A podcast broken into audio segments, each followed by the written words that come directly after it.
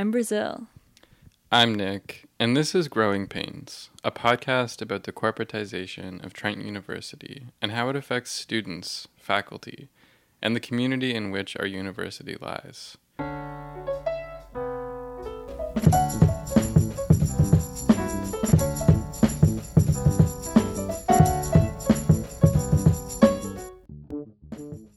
We want to tell you the story of how this small, collegial, liberal arts university has grown into something else, something unrecognizable from its original form. How did we end up with buildings and stadiums named after wealthy donors? Why is the university building a research park atop a drumlin? Why does a multinational food conglomerate have monopoly over food service at Trent?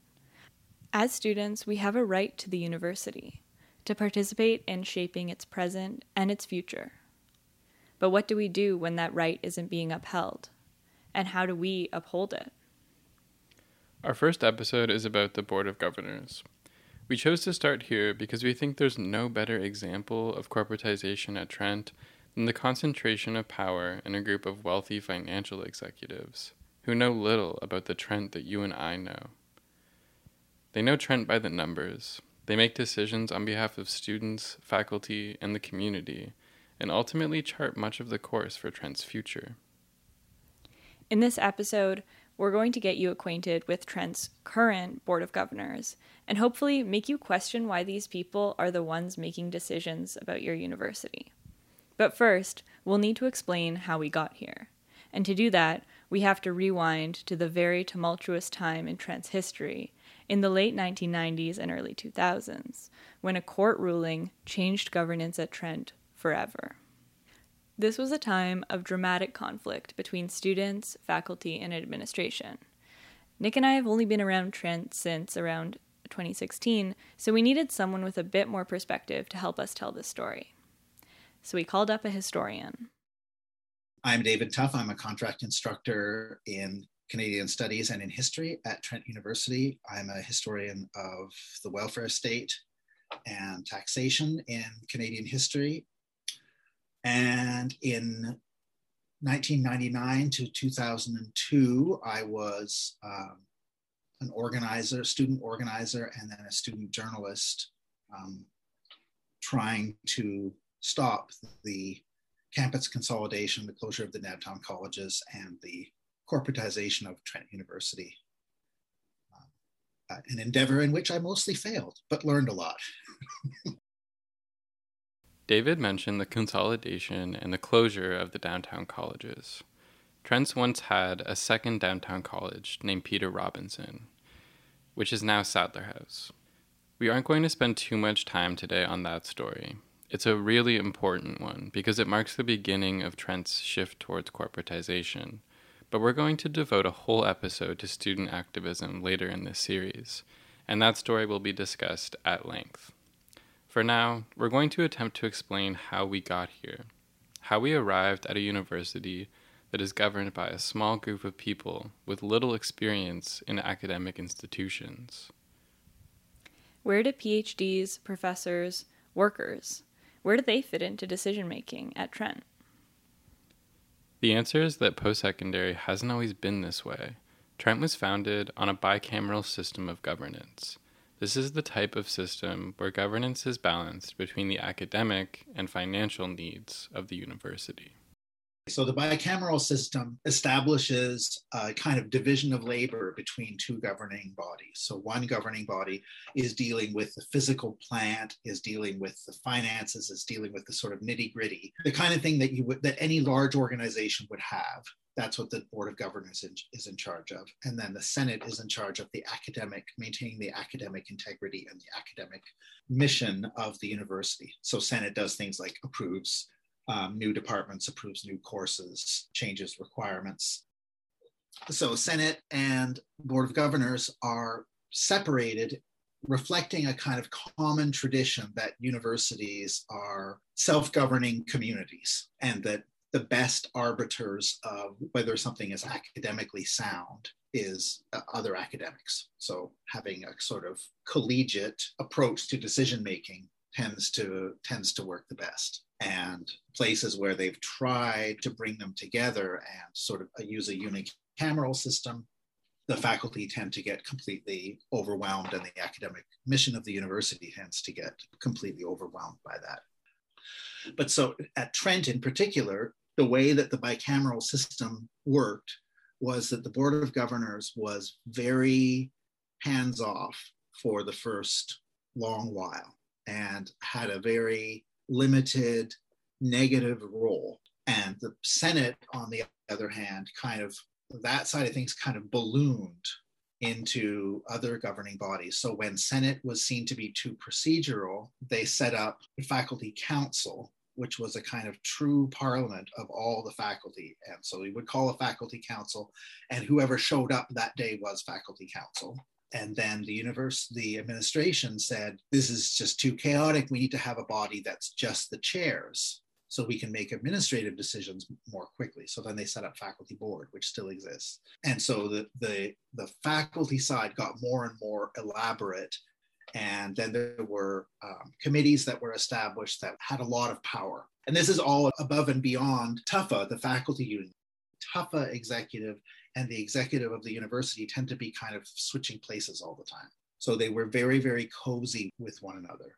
And they might fight when, you know, one of them was the VP administration and the other one was head of the union, but then, you know, two years later they'd be switched and it, it was kind of no hard feelings kind of thing. And the board got seriously irritated by this in the 90s when there were two strikes. And so by the time those two strikes ended, the board said we need to get control of the university. So at that point, they appointed an administration that was from outside the university, was much more sympathetic to the administration with the intent of having a more board run university, which is why Bonnie Patterson was brought in. So, David just laid the groundwork for this shift in governance. Trent's president, Bonnie Patterson, is important to this part of the story because she became the figurehead and somewhat of a fearless leader for an administration that prioritized economic growth at the expense of everything else. This was the 90s, and the name of the game was austerity. In the lead up to Bonnie's presidency, there were serious concerns about governance. Trent had 10 different presidents between Symons and Patterson, and an external review of Trent's governance conducted in 1997 flagged tensions within Trent's bicameral, collegiate system. In Daniel Nelson's review of the events we're about to explain, he writes, quote, Prophetically, the Arthur's Lorimer report, this 1997 review, noted the existence of a system of multiple vetoes, where the informal habits of earlier and smaller days were translated into a politically fragmented system, which, while properly anticipating widespread consultation of all constituencies, has no clear means of moving on from disagreement amongst them. This is technical speak for the fact that Trent's governance system had grown in an uneven way that lacked efficiency and maybe even encouraged disagreement. So, at the same time that Trent was wrestling with these questions of governance, the tides had changed in the realm of provincial and federal funding for post secondary institutions. Neoliberalism was here to stay, and public funding was drying up. Brian Mulroney's 1984 Progressive Conservative win meant that the flow of funding to the provinces changed substantially. And provincially, throughout the 1990s, Ontario reduced operating grants to post secondary institutions, with the faith that these bodies would find their own financial way. Principally, a 15% reduction in 1996 and 7 required tuition increases to make up for these budget shortfalls. So, universities were being steadily starved out of public money and were expected to bridge this gap through tuition or alternative revenue streams.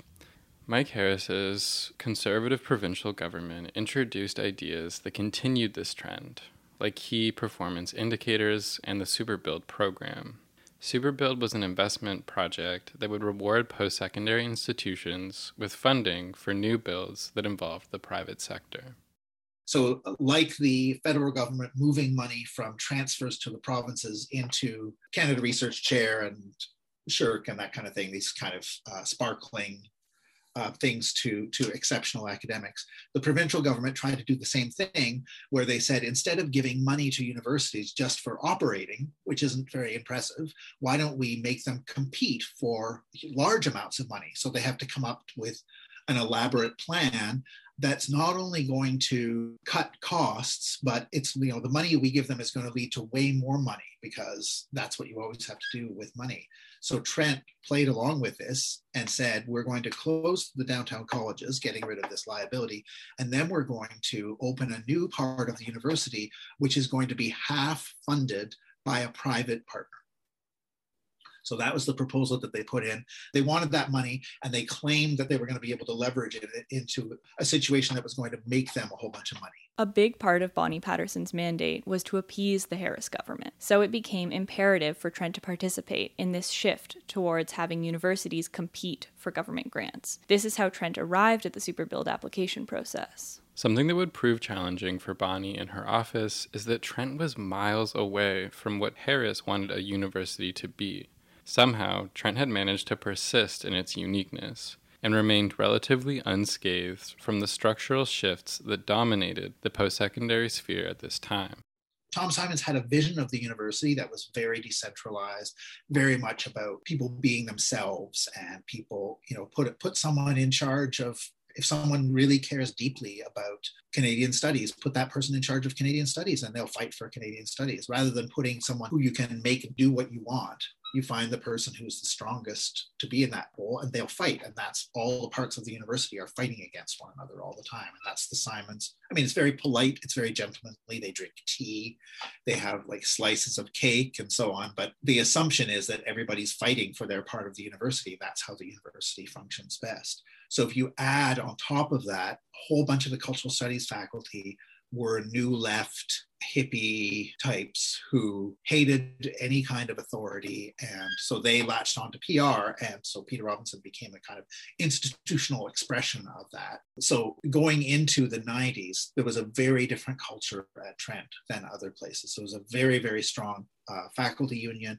And the faculty union was intertwined with the university administration in ways that it wasn't in other places. Like there wasn't a real the labor management relationship was between the board and all the faculty. So that had broken down in other places faster. So I think Trent was more uh, a laggard in that than a leader. Something else that set Trent apart from other universities at this time was founder Tom Symons' college system. They had students in them and they had fellows in them, and those students and fellows created the culture. And so, for instance, whoever they thought should be the head of the college should be the head of the college.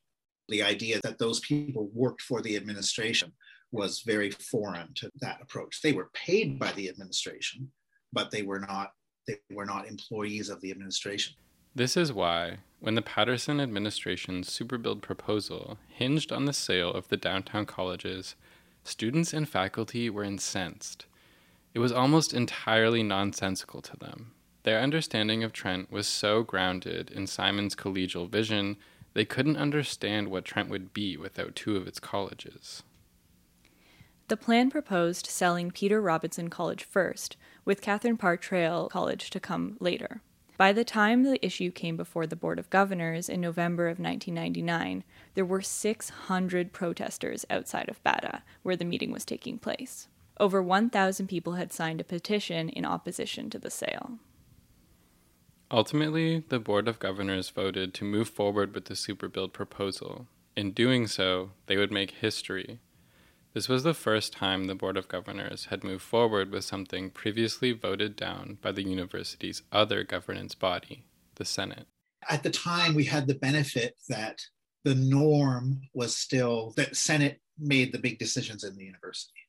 So the idea that the board overruled Senate, there was very few people who weren't shocked by that. And even when you, when the board was making their decision, you could see that a lot of the people were like, "This is really, I don't want to be doing this, but it's a necessity. Like we've been told, it's a necessity. All the documents say it's a necessity. But being a member of the board of governors of a university, the last thing I want to do is overrule the Senate. That was just so established as a norm the closing of the downtown colleges was presented as an inevitability, as well as a financial necessity. the logic of capital was expected to overrule what everyone knew to be right at the time. There is a lot of debate as to whether the sale of the downtown colleges was even a financially strategic move, with some members of the Senate claiming that the administration had manufactured a financial crisis for their own ends. When it became clear that the Patterson administration was going to stick to their guns, faculty decided to take matters into their own hands.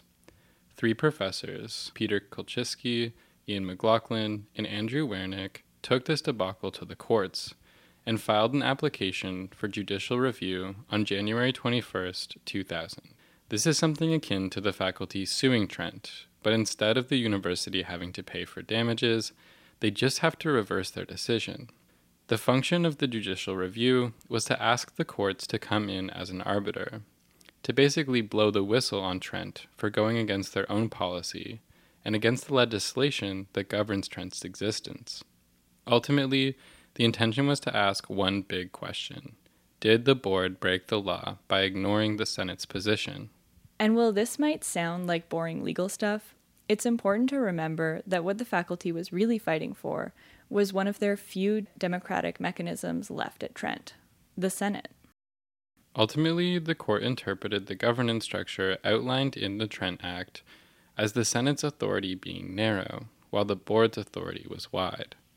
The Senate's jurisdiction was limited to educational programming, policy, and delivery, but the board's authority was to encapsulate everything else. As law student Daniel Nelson wrote in his judicial review of the case, quote, Thus, true power was concentrated in the hands of the body that controlled the purse strings. Without money, educational policy is often meaningless. Unquote. This decision marks a clear departure from the bicameral system that Trent had relied on for decades. It tied power to capital in ways that continue to affect the university 20 years later. The decision had grave implications and caught the attention of many in the post secondary sphere who were concerned about the ways that educators' collective autonomy was being encroached upon, including the Canadian Association of University Teachers. And so an appeal was launched. It was heard in June of 2001 and was met with a split decision, with two justices opting to uphold the original decision and one judge dissenting. As Daniel Nelson sees it, quote, the majority decision had several fatal flaws. It incorrectly applied the law as it relates to standing. It left open questions as to the duty of fairness criteria, and perhaps most fundamentally, it simply posited the wrong decision. The majority focused on economic expediency of the board's decision rather than determining a method to deal with the overlapping jurisdiction of both bodies. Ultimately, the court failed to really answer the question at hand. The appeal became about whether the Board of Governors had made a good financial decision in selling the colleges, instead of whether they were at fault in disregarding the wishes of the Senate. The court construed the actions of the faculty as individual, divorced from the Senate more broadly, and the, the decision to close the colleges did not infringe upon their rights or privileges as faculty but rather prioritized the public interest in closing the colleges so that the university could afford to remain open. But of course, it wasn't just the three professors acting alone, but the desire of an entire community, literally thousands, to keep the colleges open. Not to mention that the financial unfeasibility of keeping the colleges open was never proven. The court paved the way for governance at Trent to change completely after this decision, Senate pretty much withered on the vine. The changes to Senate, which definitely happened after the judicial review, although Bonnie Patterson was apologetic, the Senate then started governing itself. The administrators in charge of Senate started being very careful about not letting senators do anything that would suggest that the overruling of Senate was wrong. So, for instance, they would say, We're going to create a new program, but then there would be a, a, part that was like the financial part, and they would say, Just for information. They would make a big deal of saying, like, you don't control the budget. Nothing to do with budget is controlled by you. So they would say, like, this is just for information. This is what Senate does. Senate approves decisions that were already made by somebody else. A lot of people in Senate were really upset about that. Were really grumbling about it. Like, why are we why are we here? One time there was a Senate meeting. So the, the development of educational technologies sort of is a, a thing that happens historically at the same time that they the first time I ever uh, experienced uh, a PowerPoint presentation was in a Senate meeting shortly after the Senate uh, board overruled the Senate. And so the whole meeting was a PowerPoint about like how to have an effective meeting. it was so absurd. And people were just like, they had come to Senate to like speak out. People had motions they wanted to move. They had like strategized. And then the entire meeting was just like a super dull uh, PowerPoint presentation about being respectful and listening to one another and so on. um, so there was an attempt to try to a half-hearted, very um, improvised attempt to try to make it make sense. And then in 2002, I guess it was, uh, I think Senate executive agreed to sever almost all of the non academic committees from Senate. So they were taking the winning argument of the judicial review and applying it in practice to Senate. So they were separating. So Senate Budget Committee. I don't know where it is now. I've never heard anybody mention Senate Budget Committee for a long time, but I know that at the time they made Senate Budget Committee advisory, um, that it could be asked to give reports, but it wasn't like, it wasn't to run itself. It wasn't to like operate as a permanent thing. And so anything that had to do with physical plant, which previously had answered the Senate, was moved over to um, Board of Governors. So they're trying to like rationalize all this stuff and make Senate, you know, Senate, um, the library can answer to Senate and also the Board of Governors and some things overlap, but most things, you know, either answer to Senate or to the Board of Governors. And there, there, it was a kind of retroactive attempt to try to make Senate um, have a very narrow mandate, the mandate that they claimed it had when they overruled it. Mm, yeah. And that was definitely the the end of any real ability to use Senate as a kind of um, general assembly of the university, which is what it, what it effectively was during that crisis. And this has had a variety of implications that range from boring to medium interesting. As David mentions, many of the committees that used to have a major hand in running the university are now simply advisory, and the Senate was made to approve decisions that had already been made. With decreased power in the Senate, and therefore in the hands of faculty themselves, governance at Trent would continue to change in ways that no one could have seen coming. Senate is kind of supposed to be the ultimate arbiter of whether a course exists. Now, what happens, of course, is that the course is designed by someone else, approved by the administration, and then goes up on the website. And then they come to Senate and say, This is for approval. And everyone's like, um, it's already on the website. Are there already students enrolled in this program? like, what stage are we at? Are we allowed to say no? Because it seems like we're not allowed to say no. Here we see that these changes to governance not only expanded the power of the Board of Governors, but also began to limit the power of the Senate even further. Issues that were previously within the Senate's jurisdiction seem to lie increasingly outside of it. These changes had far reaching consequences. There's been a professionalization of management and of decision making. So that the Office of Student Affairs, for instance, didn't exist before Bonnie Patterson. So students spend a lot more time interacting with people who are experts at dealing with whatever crisis it is they're dealing with. They're a lot less likely to go to a faculty member. Also, there are depending on the department, there are very few permanent faculty who are available to students on a, on a regular basis because in order to get a permanent faculty position in the last 10 years you have to be a very very high producing academic and it's very rare that that also is makes you somebody who really wants to hang out with students and really wants to get involved in campus activism there are some people but the the overwhelming effect of that is that you have people who are very focused on their professional community outside the university. The other side of that, the casualization of faculty, is that a growing number of people who are teaching courses are not permanently associated with the university. So it's very unpredictable what their role in the university is. They're subject to huge potential recrimination, not usually by the administration, but by other faculty in the department. The changes that Tough is describing, the professionalization of decision making, of management, the casualization of academic labor, are all things that began with the limiting of faculty's power. But these decisions ultimately affect students.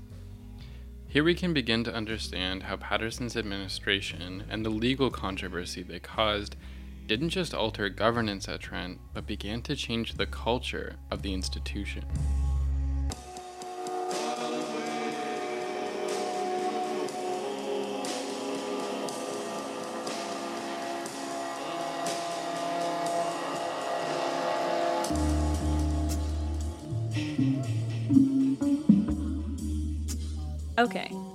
So that's the story of how we arrived here. But where exactly are we? Now we're going to switch gears to talking about the present moment and how it's being shaped by all of this. During the 2020 21 school year, Trent's Board of Governors had 21 members, excluding the president and chancellor, who also technically sit on the board. Of these 21 appointed members, there are two student members one from Peterborough, one from Durham, two faculty members, and two staff members.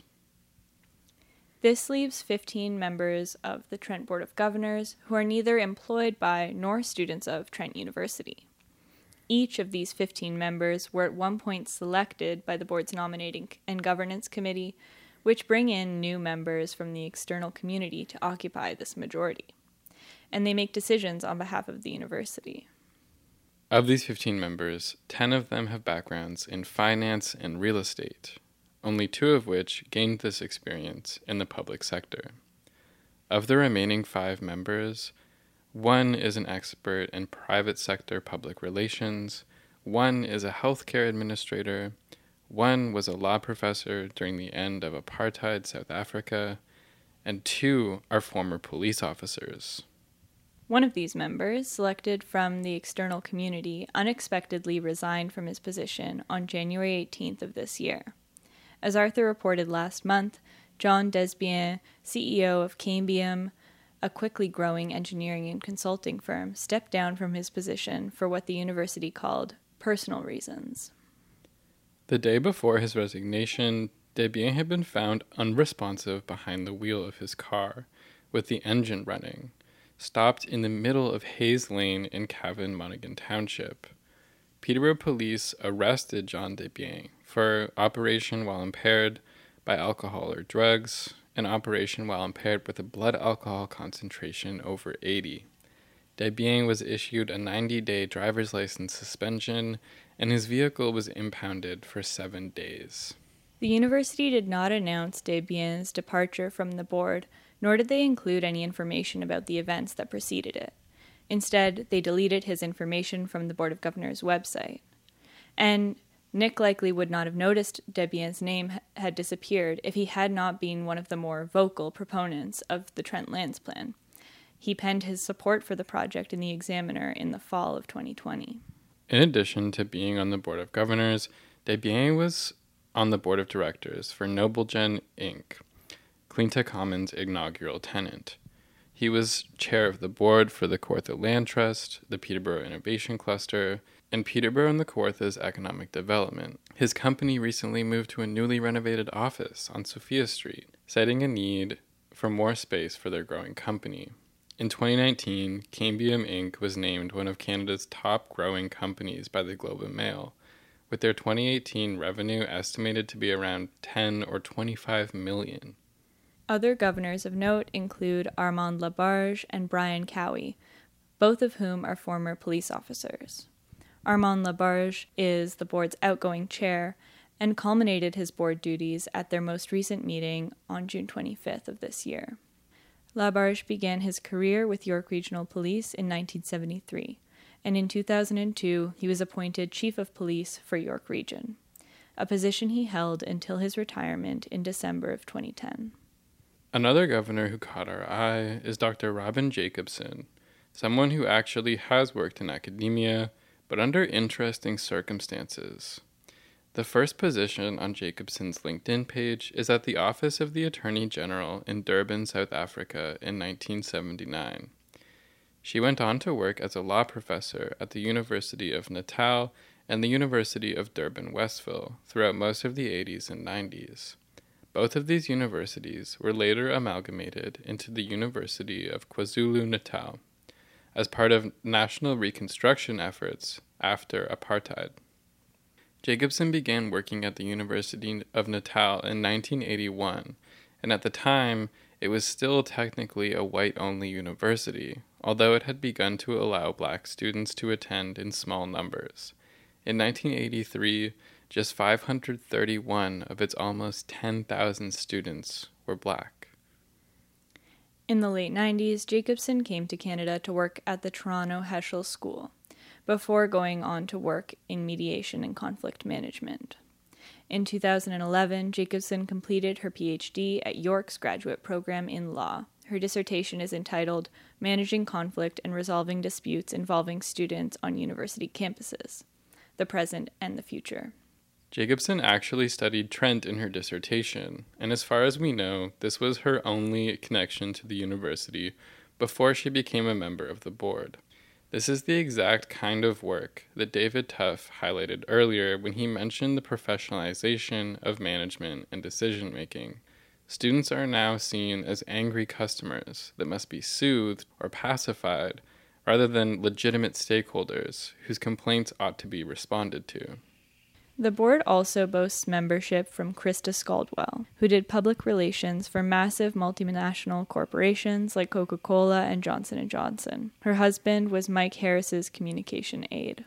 Other members include Jamie McKenna, managing director at Fenway Asset Management, an investment firm that manages over $5 billion in assets, including both private equity and real estate.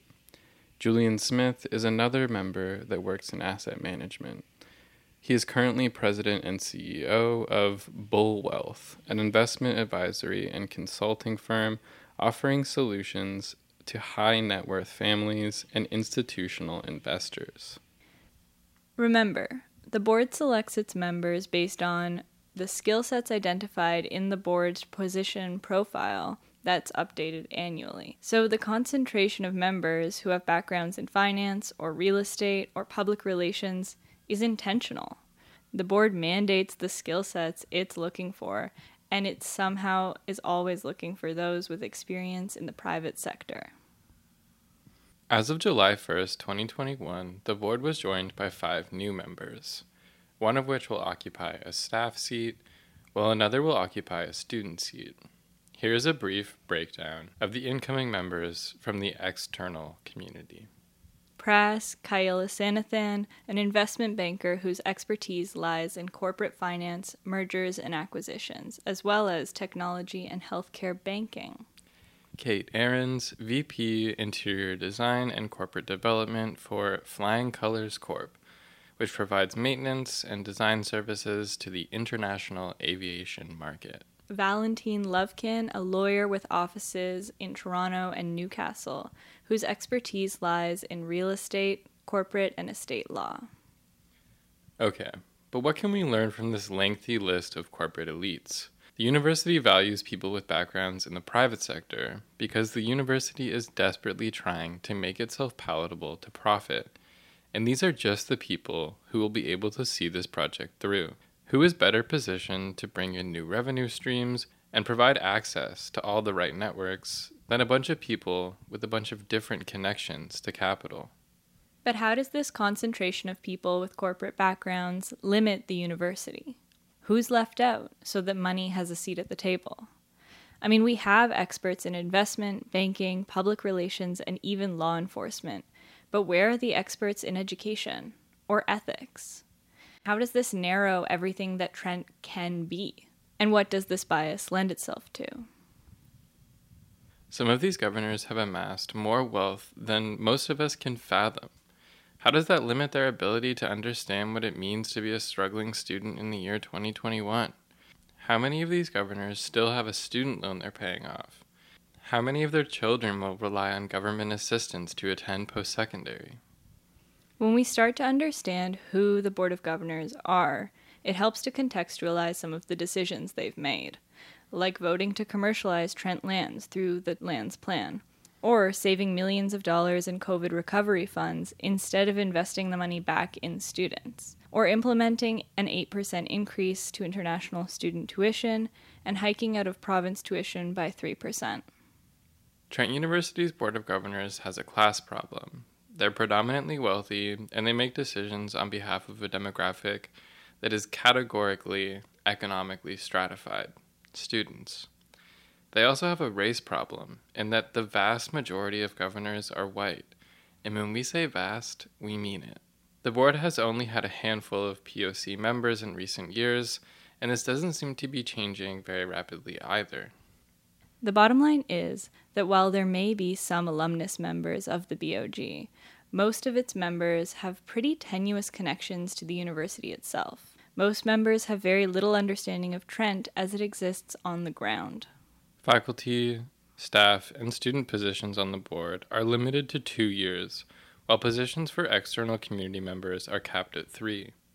This provides less time to familiarize oneself with the policies and processes involved with sitting on the board and limits what can be accomplished within these roles. There has long been an issue of student members of the board not being provided with the necessary tools to have agency in this role.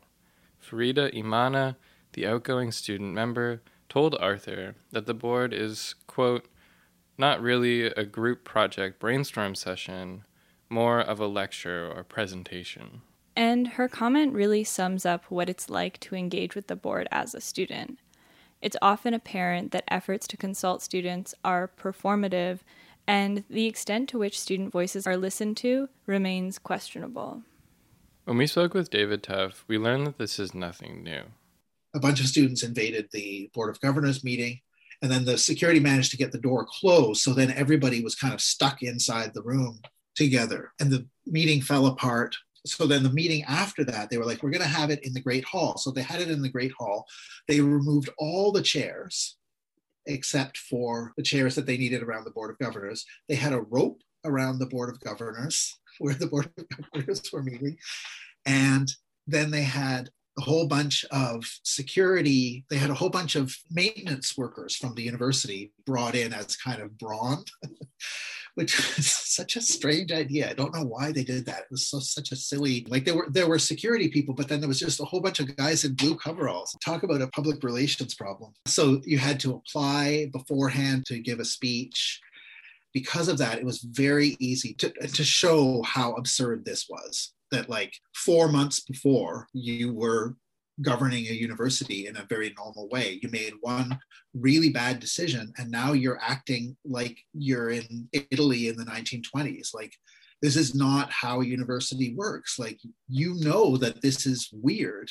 At that meeting of the Board of Governors, we had a debate beforehand about whether we would even go and speak because it was such a fake, um, fake listening to us kind of situation, fake um, democracy. What David describes as acting like they're in Italy in the 1920s is pretty much exactly how the board runs meetings today. Closed sessions are closed, and open sessions aren't really open. Yes, you're allowed in, but you aren't allowed to speak unless you've applied to speak, which is what's called a deputation. And the handful of times I've attended a board meeting, I've only seen this done once. In speaking with David, I think we both really identified with the sentiment expressed by one student organizer working to save the downtown colleges. Sarah Lambo, who was the main spokesperson, said, I'm, I don't want to go. I don't want to pretend that this is a real thing. Why act like it's real? Why play into the performance of student engagement? We've been attending Board of Governors meetings since we've been editors, and we've witnessed all the ways the board can inhibit any kind of collaboration or discussion. In February, we watched as Dorothy Taylor, an elder from Curve Lake First Nation, asked the board to vote down the lands plan proposal, which outlines the development of much of campus. Not only did they go ahead and pass the plan, but they didn't allow Dorothy Taylor to speak after her allotted time. She repeatedly raised her hand, and Chair Armand La Barge refused to let her speak. In March, we saw the board vote to increase international students' tuition by 8% with no discussion. No one even knew about it before it was happening at the meeting. And just last month, the board increased out of province tuition by 3%, creating for the first time differential tuition rates for domestic students. This was hard to watch because the University of Ottawa's student union had successfully lobbied against this exact increase only a month earlier. It seems that if the TCSA had known about this motion, they would have been able to do something about it. But the fact is, a Board of Governors meeting dictated by Robert's rules isn't exactly a viable avenue for most students or community members to engage with and have their voices heard. Then, there are issues with the ways that the Board of Governors advertises their meetings and make materials available to the public. If you don't know where to look, you might never find it. Even once you get there, you may not be able to say anything. And if you do, you have just five minutes. You can't say anything beyond that unless you are asked a question directly by a board member. Something else we've noticed is that there is an unrelenting reliance on financial logic. There is a need to factor in bottom lines and revenue streams that is always taken for granted. It's a nature of neoliberalism that it's it's often framed as a real, especially the you know the '90s version of neoliberalism, the first half of the '90s um, Bob Rae was always like, I'm sorry, there's nothing I can do. Like, we've got to do something. So we have to cut a whole bunch of funding to universities and schools and hospitals and, and cut welfare. And there is a, a fallback on the, the budget is a, is an easy gesture. I mean, Bonnie Patterson was was very different. She did talk about the reality, and she would say things like, "Well, you know, we have to face reality. You know, we have to face reality." But a lot of what she talked about was was kind of like the future is there's no college, no downtown colleges. So you people, I don't know what's wrong with you, but that's not happening anymore. So just move on and the future, it's going to be great. She's a very, very disciplined, very intelligent person and could just say, like, this is going to be fantastic. Even if like she's in the middle of a blizzard, she'd just be like, yeah, everything is really great and I'm really proud to be here and to be at the center of all of this. the board, the administration, they love to pretend that their hands are tied, that they exist entirely at the mercy of provincial and federal whims. But we're here to remind you that they have latitude, they have agency, they have power. To construe this political project as a mere inevitability of neoliberal capitalism is to remove democracy from the university entirely to negate the role of the student in shaping the university. But what would a school be without its students? Professor Alison Hearn offers us a different way of understanding the university. Contrary to popular belief, the term university doesn't refer to a universality of knowledge, as some would expect, but rather to, as Charles Homer Haskins writes, the totality of a group, whether of barbers, carpenters, or students. The first universitas of students organized as a group in order to protect themselves from the price gouging activities of the townspeople. These unions of students, once incorporated, found themselves able to make other kinds of demands, most notably of their teachers. In the southern universities of Italy, teachers were beholden to the fees students would pay per lecture, and as such became subject to the universitas of students. So let it not be said that the university has never before followed a consumer model of education. In short, the university is predicated on the collective rights of students to organize, to build the university we want to attend, to have agency in making it a better place for the next cohort. Ultimately, the university remains complicatedly undemocratic. What can be done to push this monolithic institution closer to this alternative ideal that we're describing? We're working on it. Keep listening.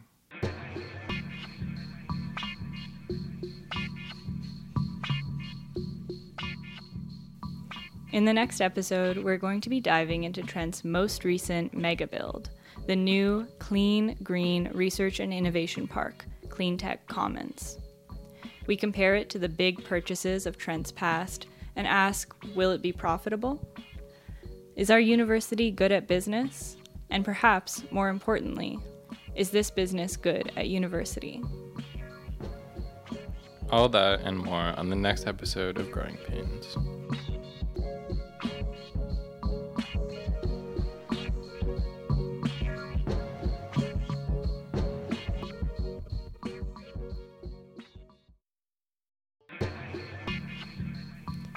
Thank you to David Tough for providing such an informative and enthusiastic interview that really guided much of the episode you just heard. Thanks also to Daniel Nelson and Alison Hearn for their academic work, which we relied on throughout this episode. If you like this podcast, check out our website, www.trentarthur.ca. You can find articles about Trent, Nogodonam Peterborough happenings, art, poetry, puzzles, and so much more please consider supporting our work through a monthly donation. You can donate on our website, trentarthur.ca slash donate. We are Nick Taylor and Brazil Gaffney Knox, the co-editors in chief of Arthur newspaper for volume 55 and 56. Arthur newspaper is the independent student press at Trent University. Our office is located in the student owned Victorian mansion called Sadler House in Nogodonam, Peterborough, Ontario, Canada. We research, record, and learn on the traditional territory of the Mississauga Anishinaabe. We are grateful for their care of and teachings about the land. May we strive to be decolonial in all that we do.